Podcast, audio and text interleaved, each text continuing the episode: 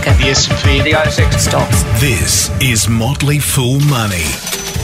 Welcome to Motley Fool Money, our very special and very regular Sunday mailbag edition. I'm Scott Phillips, the Motley Fool's Chief Investment Officer, and I'm joined by Andrew Page, the Managing Director and founder of Strawman. G'day, buddy. How are you?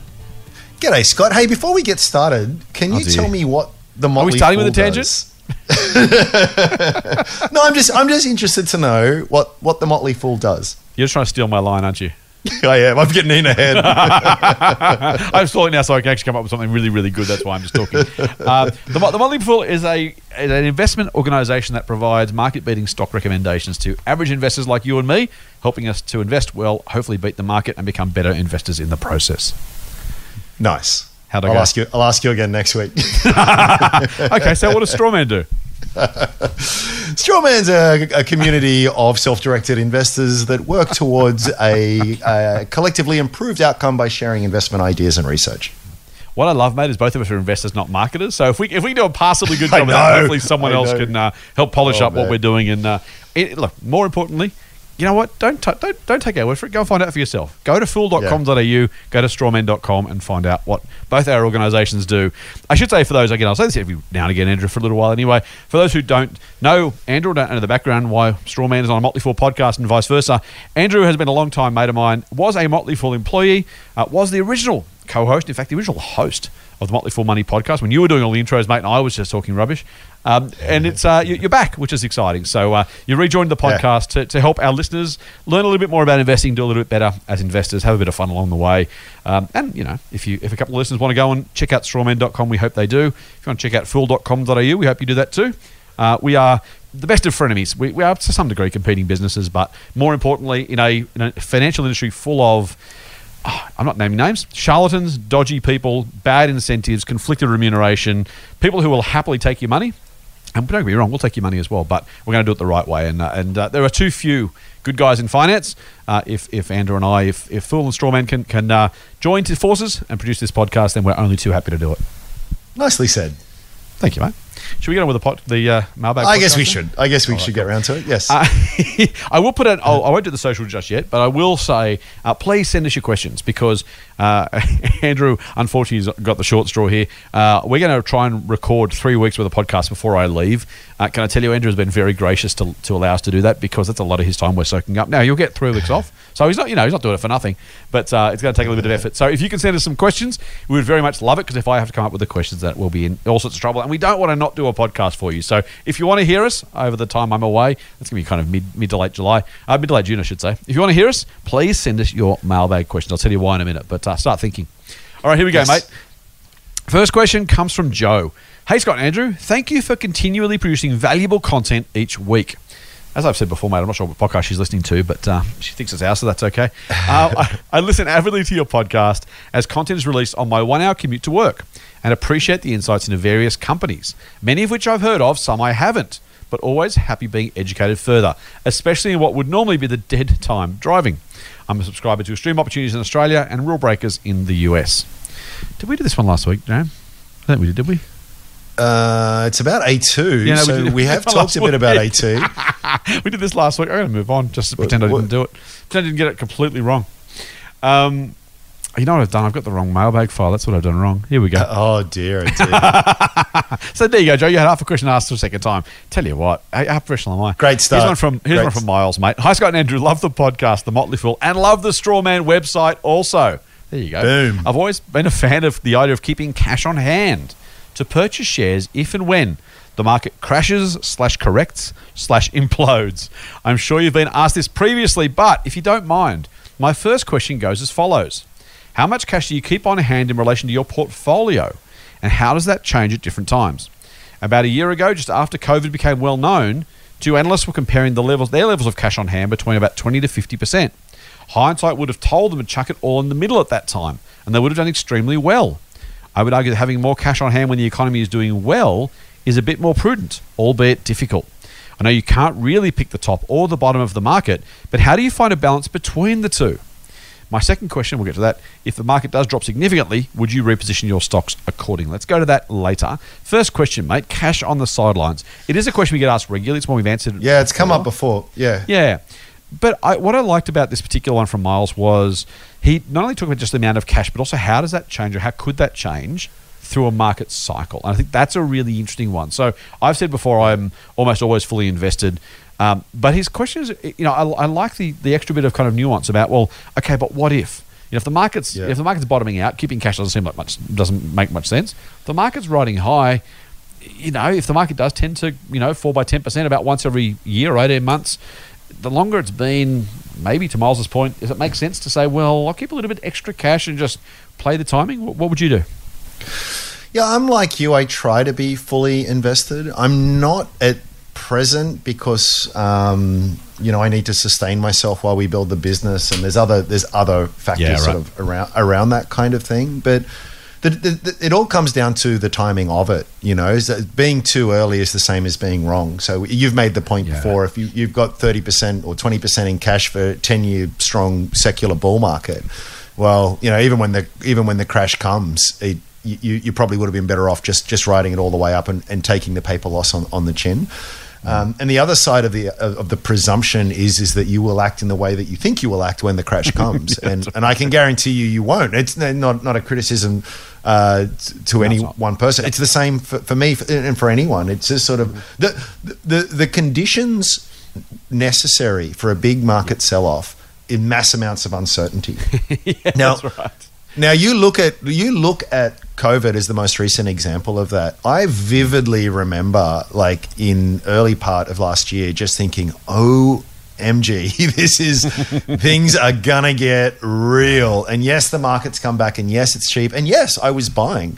Um, but I thought it could got, could have gotten a lot worse, and I thought it could have lasted a lot longer. And so now, when I look at where we are today, my regret is is not buying as much as I could have or should have, and and so I think that that is the that is the the thing you need to wrestle with with with the the cash argument is are you going to be right in your timing not just once but twice, and and and the listener has made the very valid point that it's not about picking tops and bottoms, uh, and it's absolutely not because you just can't do it.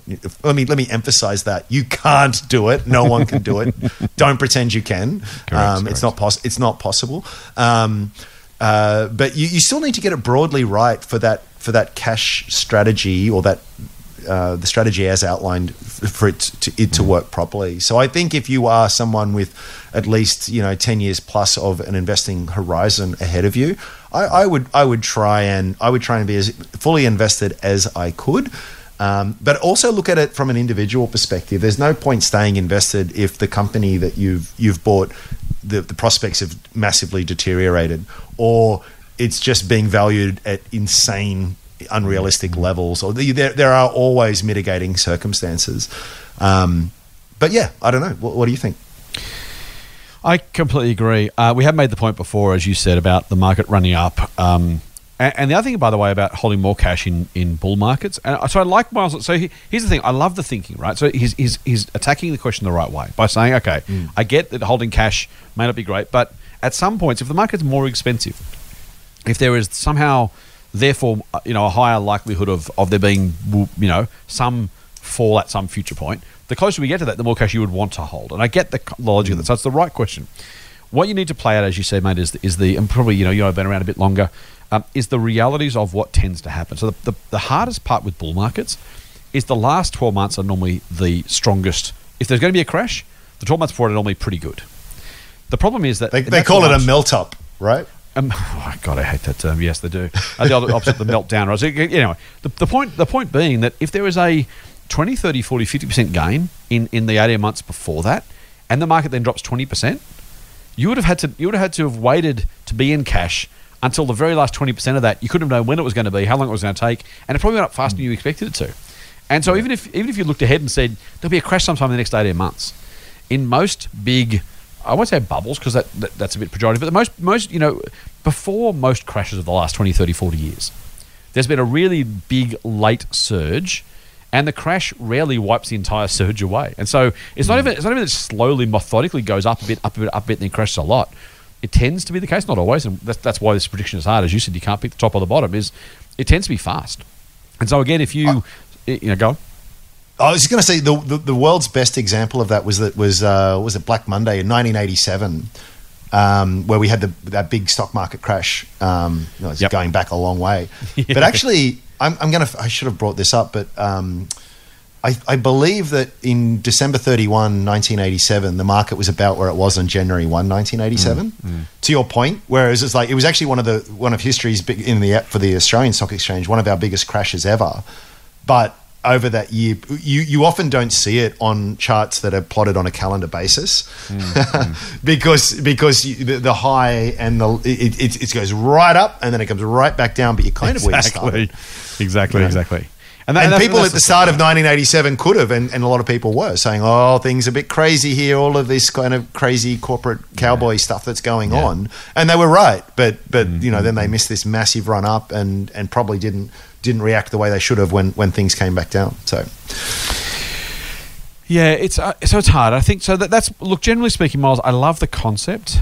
I don't think, and Andrew's made the point. Are you going to behave appropriately at the time? Probably not. Your point about the fund managers, who, who are in theory smart people who should have known better, who, who are the people who you know definitively you would say, oh, the professionals get it right, us amateurs will get it wrong. They got it badly wrong as well. That's kind of the point, right? I just uh, there are just so many examples of when people screw this up, and you just kind of go, you know what? Could I be clever and make a couple of percentage points? Maybe could I should should I though just be like more clever by not trying to be too clever? you know, the, the old pre-commitment device they talk about. If I just invest regularly over time and I wait for 10, 20, 30, 40, 50 years, am I going to have a lot of money without worrying about timing the market? Absolutely. Um, the chance of an own goal is just something not, not worth bothering with. So, you know, mathematically, is it possible? Yes, if you were lucky, right, had the right fortitude, um, you know, and, and had the cash. Maybe, possibly, yes. But also, you might bring yourself undone trying to do exactly that, and end up being backwards. And again, net net, is it really worth it? I don't. I don't think so. So I, I hear you, mate. I, I appreciate the the intent. I know what you're trying to do. I don't even disagree with the intent um, or, or the aim. I just don't. I really don't think it's possible. I don't think it's going to help you um, Yeah. because, as I said, the, the, the, as Andrew said, the, the bull market can go for ten years. I mean, when do you start building the cash position? Year one, year three, year five, year seven. And you can say year nine, but what if the what if the bull market only goes for seven years? Then you missed the opportunity in the first place. You didn't get to year nine, and if you get to year nine, it goes for fifteen years.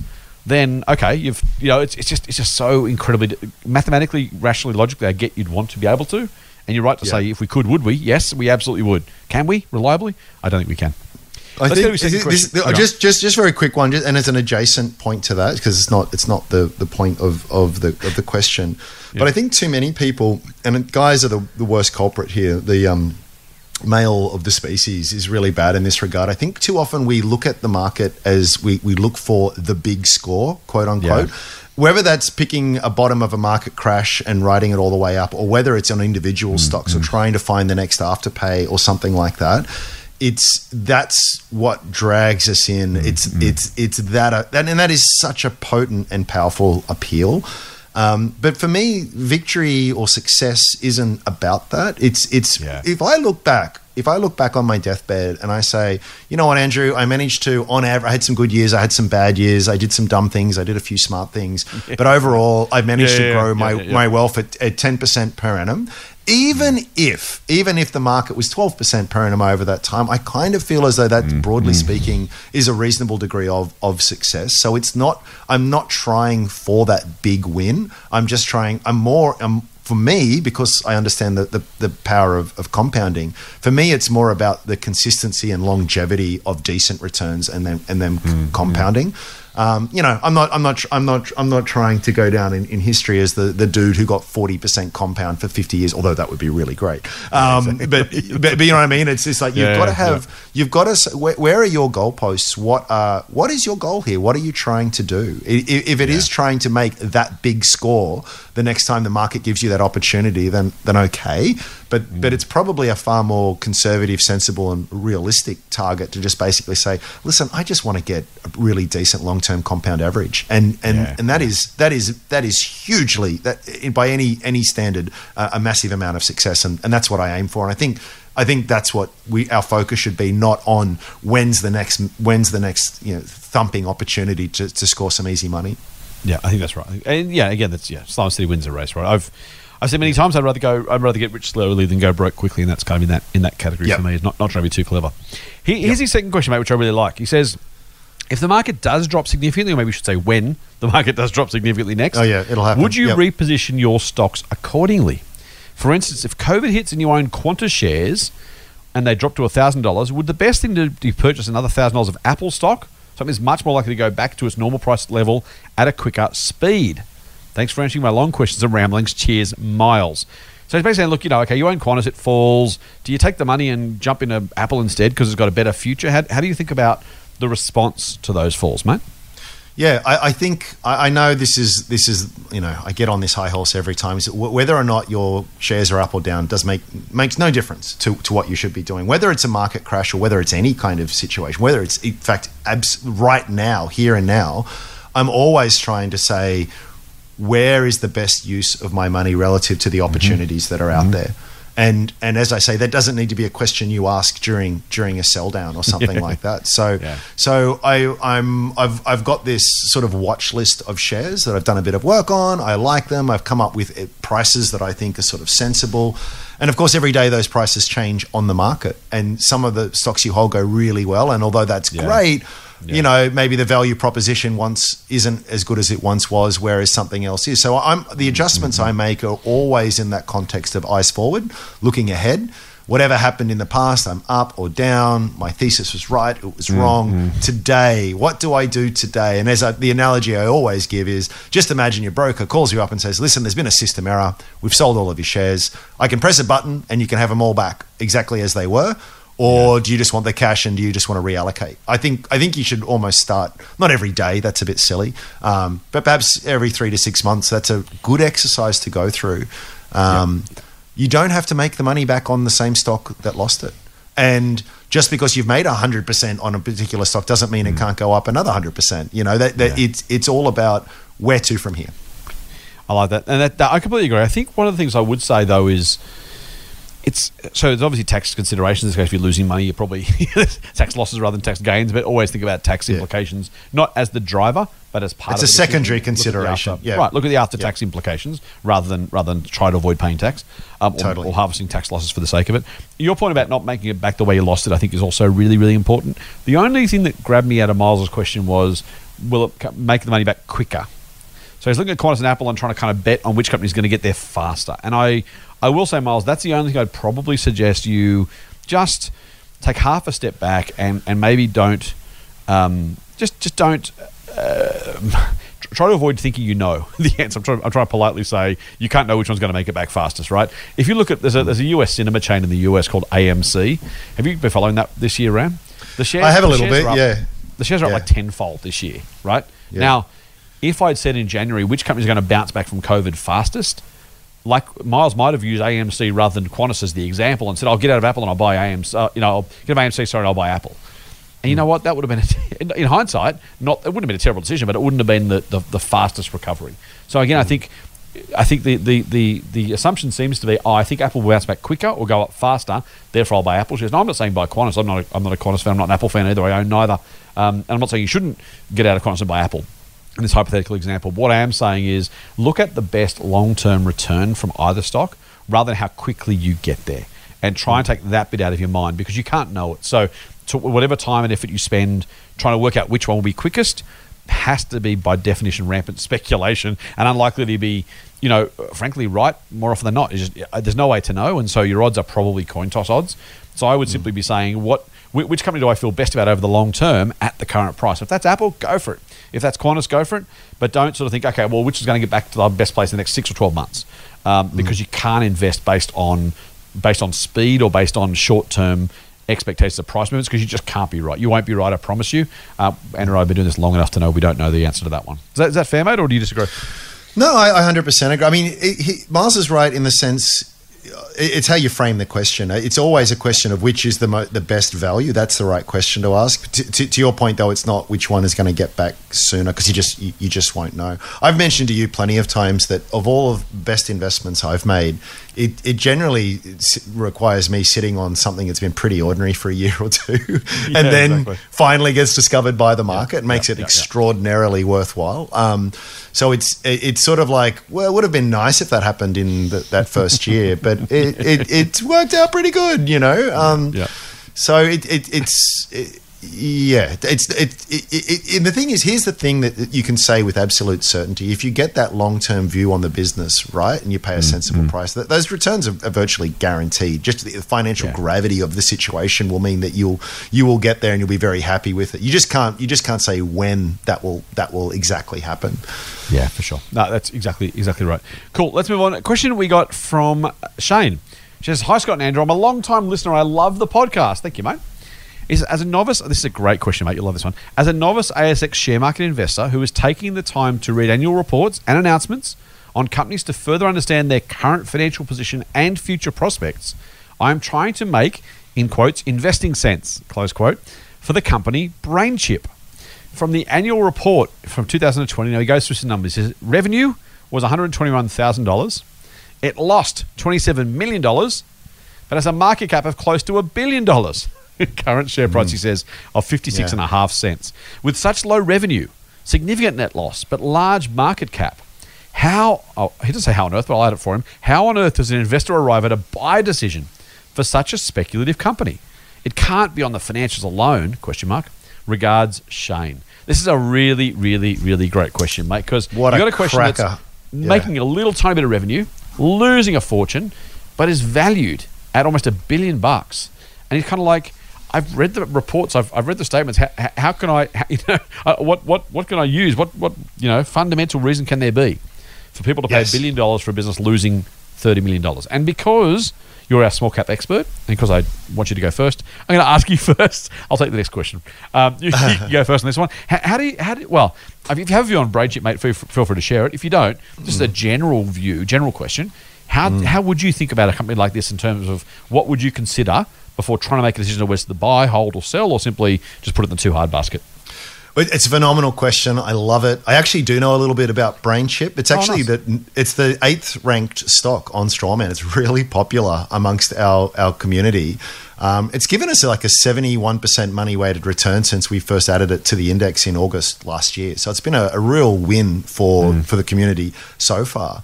Um, and there is discussion on on on Strawman exactly about that. How do you value Mm-hmm. it? And so it, it, it, it it's a it's about not what the financials are, but what the financials could be. For so for those who don't know, the code is BRN BrainChip, and they're doing what's called I think it's a neuromorphic uh, computer chip. And so it runs. It doesn't need a CPU. It's got very low energy requirements. It's what is uh, there's a massive use case in what they call edge computing, and we've got a real potential to go down a rabbit hole here. The, the bottom line is it's a new type of computer chip and the potential for this thing is massive. If and and what's what's driven the share price higher is not the financials, but anyone who's who invests in in new edge new age well what's the word for it cutting edge technology knows that more often than not it doesn't it doesn't live up to its expectations with BrainChip Uh, they, they keep having these announcements like yes we've proven that this works and yes we've entered in a collaboration with with NASA and yes we're doing this. So they've kind of it's like a it's like a biotech company that's just past phase one and then it's past phase two and it's just the future is like yes there's all this potential. If we cure cancer we're going to make a gazillion dollars. But they've mm-hmm. actually gone further down the path where it's actually looking like this is looks like a viable technology. And if it is a viable technology, and, and it, it does get adopted as sort of the standard within that within that uh, industry niche, Yeah. then then a billion dollars is cheap, frankly. Mm-hmm. So so that's why it's worth so much because people, right or wrong, and we don't know yet, but people, right or wrong, feel as though this technology is, while it's not really generating much for the business right now, mm. will generate squillions for them as they scale up and, the, and this technology starts to get incorporated. So that is the nub of the question. I don't own BrainChip shares, not in real life or not uh, either on on Strawman, and it's not because I'm I'm ah it's it's not it's not there's nothing there. Yeah. It's it's I just not I'm not smart enough. I don't understand the industry well enough. I don't understand the, um, the, the technology well enough to have a firm view that this is going to be everything that it's touted to be. Now, it could well be, and I don't want I don't want the brain brain, tri- BrainChip um, uh, fan brigade to sort of come and send me a whole bunch of, of, of bad emails. I'm not saying it won't. I don't know, but Yeah. but that's that. So a full circle, Shane. How do you value it?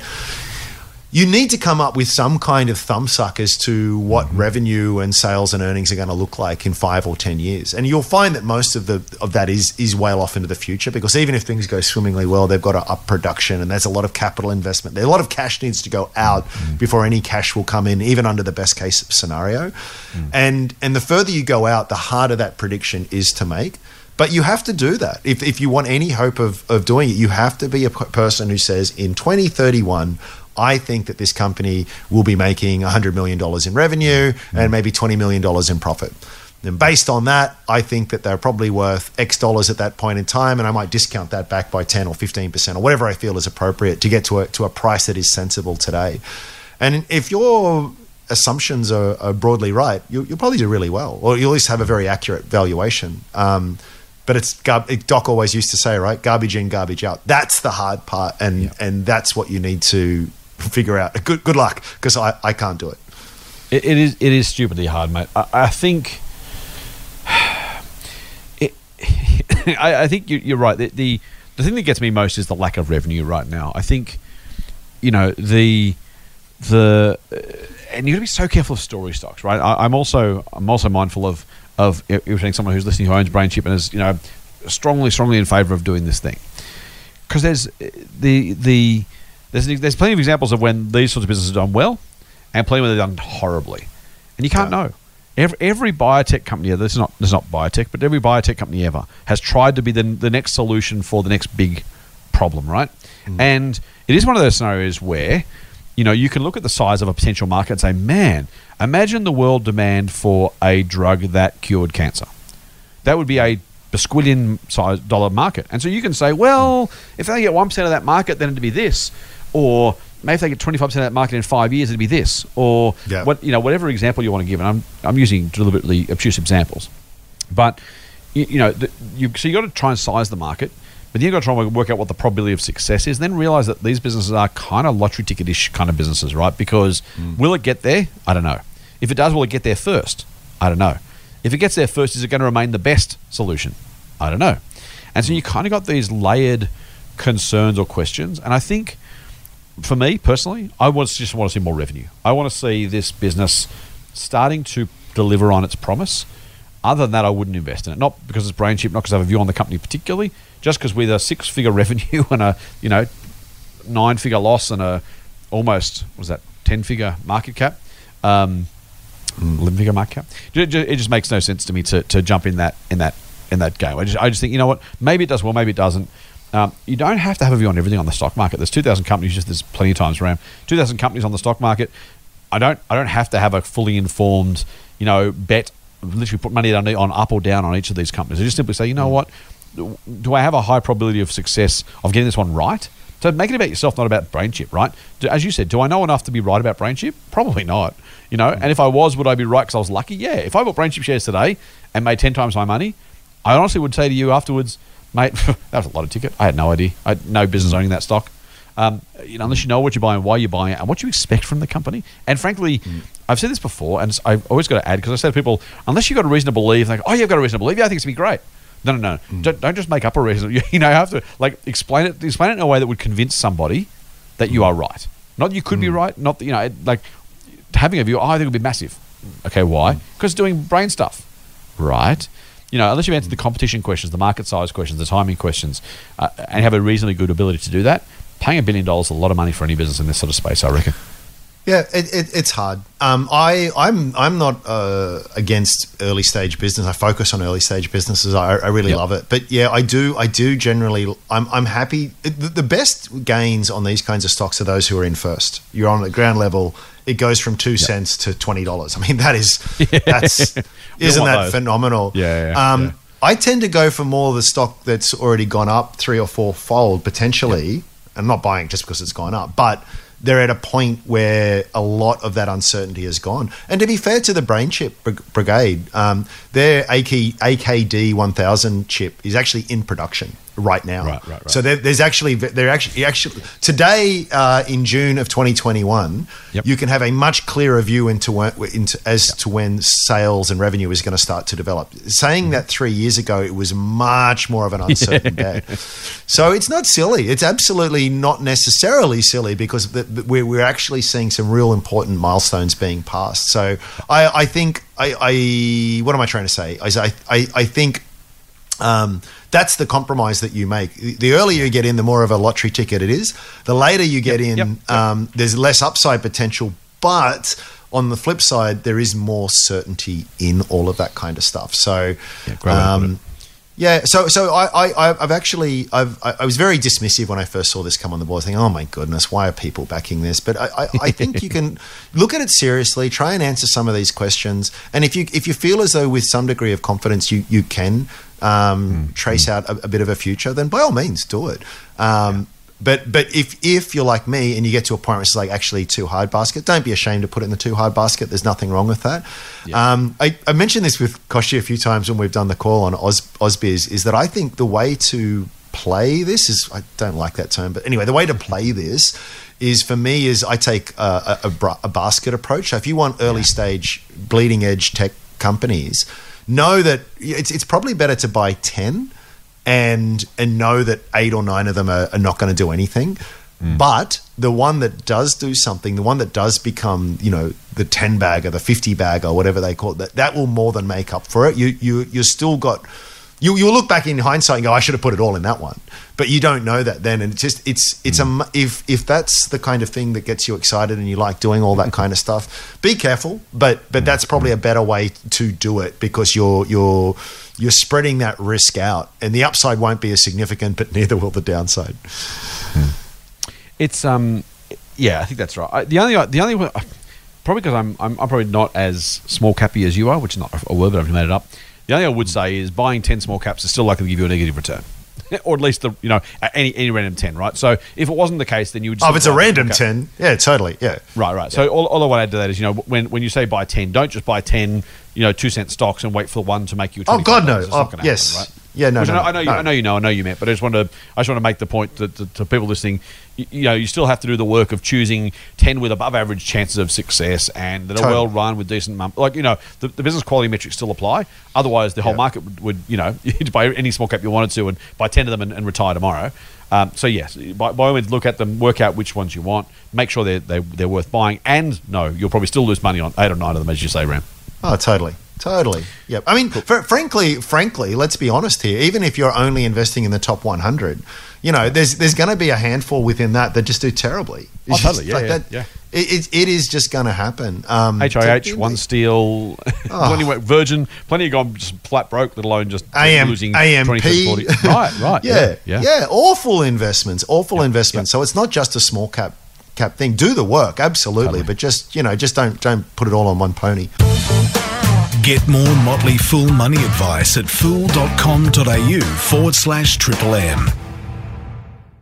Question from Graham. Hi, Scott. I live in New Zealand and listen to your two podcasts each week and get a lot from them. Thanks, Graham. You cover some great topics and I like both your and Andrew's different perspective on things. I mean, you like mine more, right, Graham? Just, just I, I assume, I assume that's true because you put me first. Uh, I've also joined up with Strawman. Oh man, come on. I've also joined up with Strawman, says Graham, and it's a great platform to be part of and also contribute to. I'm sure Andrew appreciates it. Do you want say Good to have you on board, Graham. Yeah. There we go. I've been an investor on the ASX for over 25 years, says Graham, and I have an observation which I would like to share. It'd be good to get your thoughts. I like this. I, I like that too, mate. Like this is we do mailbag largely as a Q&A, but I love Mm. when our, our listeners give us some ideas as well, either answering their own questions or to share some observations like Graham's about to. He says this. 100%. There is often some weakness in share prices in June, particularly when the company uh, when the company's recent price is dropping has been dropping. I think this is because investors are selling to realize any losses for tax purposes. December, he says, seems to be stronger. My assumption has been this is caused by the annual staff bonuses and the corresponding super contribution. If true, it seems to be a bit of an anomaly that can be exploited by savvy investors. Keep up the great work, Graham. Now, I said I'd go first in this one, mate, so I will unless you want to jump in. No, no, please, please. okay. Um, so that's interesting, Graham. So you, I think you're. So individually, I think we is the question is: is it a market issue or is it a, is it a company issue? On on the June 30 stuff, I think you're actually dead right. There is often an opportunity for both tax loss selling if you've made some losses you want to harvest for your taxes so that pushes prices down and tax loss buying if you're someone with some cash to, to put to work and you're looking for areas where the market is occasionally and temporarily kind of less efficient than it normally is so i think you're dead right about june there's a couple of things to think about, though. The first is it won't happen every year. If the market's had a good year, you won't see any at all because no one's selling to harvest those tax losses. There's no point selling before June and harvesting again because you've just got to pay the tax. So the only reason that June selling would make sense is if the company you hold has actually fallen in value since you bought it, um, and likely, you know, often in that year. Uh, but that, that's important too, right? So if you see a company that goes up 75% then drops 20, most people aren't going to sell it because they probably have bought it at lower prices anyway. So there can be tax loss selling. If you see a company that's been losing for a long time or uh, suddenly loses a big amount, and investors like, you know what, I've got to pay some capital gains tax. I could take I could take out some money here. Um, this other company I've lost money on and pay my capital gains tax bill or offset the bill. Um, I'll do that. So that can absolutely happen, and it can be a really fertile ground to go looking for bargains. It tends to be in smaller companies or, or more thinly traded companies because the efficiency will be will be or the, the inefficiency sorry will be uh, recognised and made up for by somebody else as well, including you know computer trading and other stuff. If I you know if all these shares are down a bit, someone's going to buy them at, at you know three to four percent lower. You're not going to get big big opportunities. So I think that's that's probably something to think about. But to your point about it, yes, I think absolutely June 30 can be a really or the kind of the week before can be a really useful way to if you've got a, a, a watch list um, you can potentially jag some bargains. So yes, absolutely, I completely agree. Mm. Um, that not always, by the way, and, and, I wouldn't buy just because they're down, as always. Um, but as Andrew said, I think was was it today, mate, or Friday? Yeah, if, if you if you like a company, the shares are down. you don't, you know, there's no reason I like it any less unless there's new news. So, um, yeah, yeah, if you're looking at buying a company and the shares are down, and it's because of tax loss selling, it's a great time to be fishing uh, for great ideas. So, yes, I completely agree. When it comes to December, I'm so December's a funny one there used to be a thing called the January effect. And mm. shares used to go up in January. And so you know what everyone did? To your point about exploiting it, Graham? They all bought in December before the January effect. So you know what happened? That pushed share prices up in December, and hey presto, the Santa Claus rally was born because everyone was trying to front yeah. run January. The last couple of years, and I don't know if it was true last year. I have to, I'd have to check. COVID was a funny year, but for the last two of the last three years at least, November has been a great month because everyone's trying to front run the Santa Claus rally, and you can keep, you can see where this is going, right? So, look, to some degree, is there an opportunity? Yeah, probably. Um, you know, uh, there, there is there does seem to be a trend there, but I don't know what staff bonuses, mate. It's a really good summer. It may well be. You might be exactly right. My my guess is it's not staff bonuses. My guess is it was people trying to front run the, the January effect, which used to be a thing, um, and now, as I said, the Santa Claus rally was born out of that, which is kind of what you're talking about. Uh, but I think largely that's that's grown out of. Um, uh, that, that's become the November, a, a booming November. There's no no name for it yet. It's too young. Uh, but at some point, if that does become a thing, someone will buy in October to get ahead of the November rally and, and so on and so forth. So, look, it's possible. The only the only thing I'd say overall is probably back to a question we had about keeping cash on the sidelines. If you get a two three percent better price in in June, or if you can sell out for two or three better percent better price in December, the chance of being right on that, getting your timing right, the company's responding the way you wanted to, share price not really being up or down by more than the saving or or, or the gain. Um, I don't know that it's a it's a particularly useful strategy. The market goes up ten percent a year on average, right? So call that. I'm going to make make some horrible maths. You just call it one percent a month. If I wait five months for June, and I get a three percent discount in June after the market goes up five percent between January and June, um, then again, I probably still cost myself money. So I wouldn't. Uh, I wouldn't. Um, I wouldn't be saving cash for these things, and I wouldn't try and sell them in December and buy back in January because there's some sort of all of a sudden there's a decline or something. Um, but it's it's worth being aware of, and, and just if you're going to buy anyway, or if you're waiting to buy a great company on on sale, and you want to sell something else to buy it or whatever, they, they are good times to have a bit of a look around. What do you think, Ram? Yeah, I, I you you the market isn't in the habit of giving out easy money. Whenever there's something to be exploited, it will be exploited. Mm. So you, you, you, I remember coming across these kinds of things in the past as well, and you think, "Oh, yeah. isn't that interesting? That's something I could exploit." What yeah. I, I, didn't realize, of course, at the time was that actually there's there's probably 300 extremely well resourced, incredibly mm. capable uh, quant fund managers out there running 10 different supercomputers, you know, a millimeter away from the exchange. They- they- These Yeah. these things these things any any pattern, any reliable pattern that gets spotted is arbitraged away. So your question is have am I the first to recognize and be able to exploit this? Yeah. And maybe you are. And, and and good luck to you. In the particular mm. example, this is a phenomenally well known thing. So it it, it, it I, I went to I went to I was at some event years ago probably only two or three years ago. And there was a quant fund manager presenting, and they were talking about this exact effect. And they were going to set up this fund, and they were going to do this, and they thought Right. confidently that we could get two to three percent extra.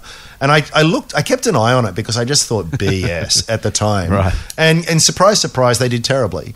Um, in fact, by trying to be too clever, they missed out because of all the transactions and all the other consequences with it. They they missed they missed out on it. So here's the thing, like um, you know.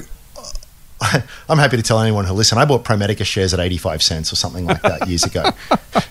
it's 40 something bucks today, right? Like that is wow. Um, plenty of other bad investments along the way and sold too much on the way up. Rah, rah, rah. Every kind of mistake that could be made, I, I pretty much made with that one. But if I do, I regret that I got it. I could have actually bought it at seventy cents. You know, I, I could have bought it. At, I could have waited, Yeah, and I could have got yeah. it. I, I think whenever we talk about, and whenever anyone talks about the great successes in the investing world, whether it was investing in Amazon in '99 or whether it was in you know mm. whatever, but, but you could pay 10 or 20% extra for the for the real success it makes no difference so we, we spend so much effort fiddling around the edges trying to get something you see people do this just when they normally trade. I, I don't use limit orders. Um, so for those that don't know, you can place a market order or a limit order. Market orders just just buy me whatever ten thousand dollars at the best price you can right now, um, or buy it as long as it only gets to this price. I used to always do it, and now I don't. I kind of think if I'm half right on this, do I really care that I'm going to pay a dollar four point five, or if I'm going to pay ninety eight point three, or if I'm going to pay a dollar twenty two point? Like it, it, it, it, it becomes such a rounding error, and the real wealth isn't in trying to exploit some small tiny inefficiency where you might get a few cents or mm. percentage points up there and down there. The money is made in in the compounding over several years, and so. Yeah, it's not my that's what I game. Good luck to you if you can do it. You're up against some incredibly stiff competition. If you've heard about it, probably a lot of other people have heard about it as well. So I, I, yeah, good.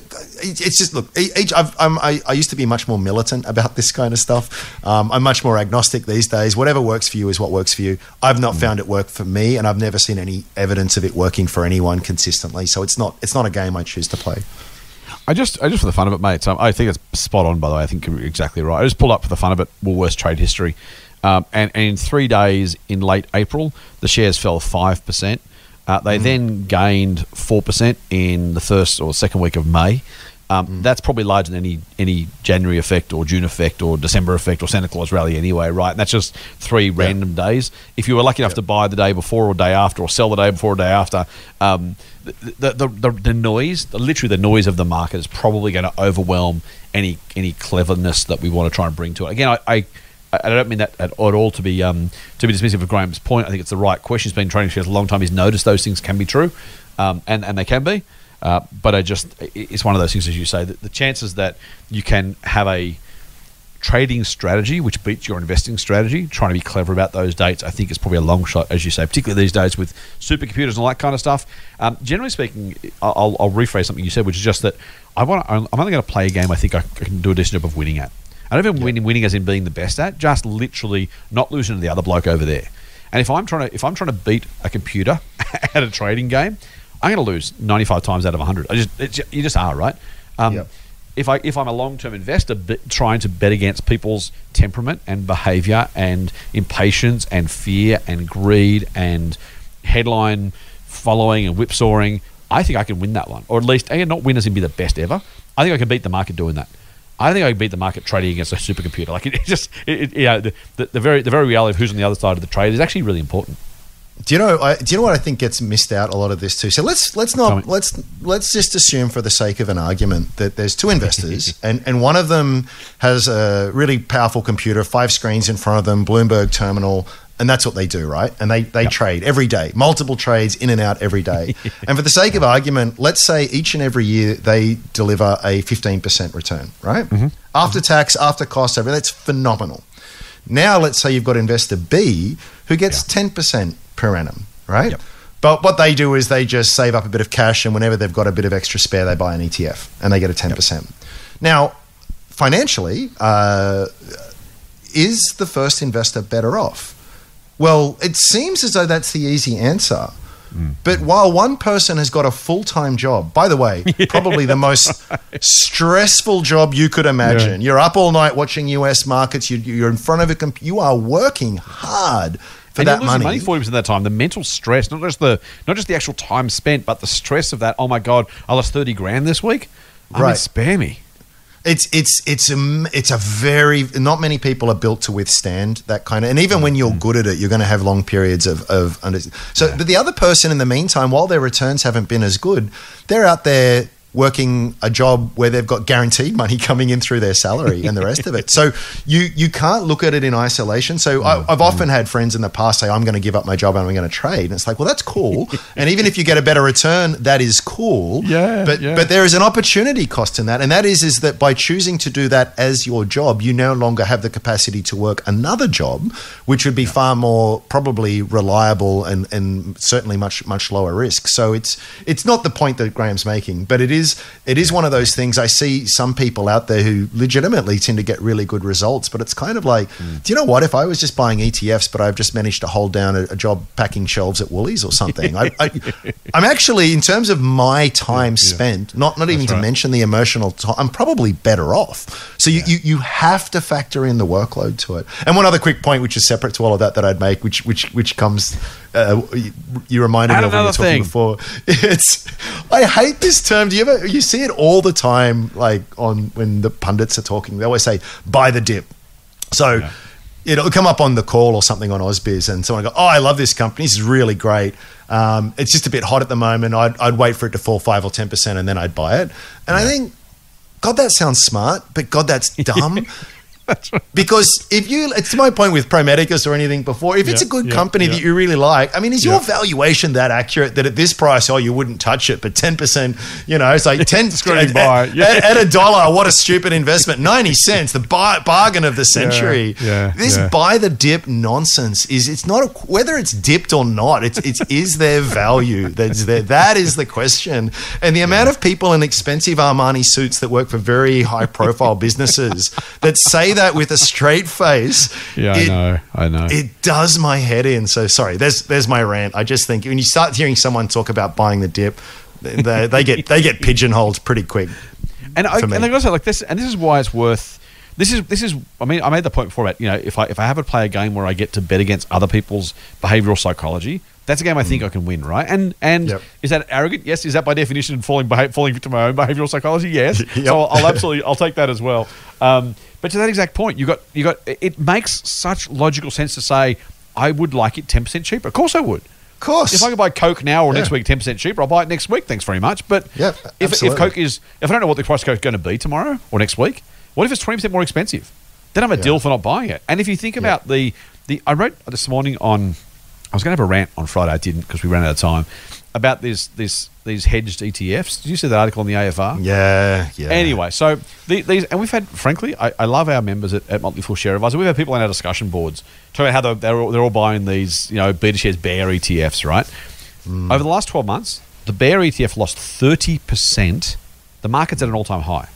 Mm. Lost 30%. The double leveraged Bear ETF lost 60%. And again, I'll say the market's at an all time high.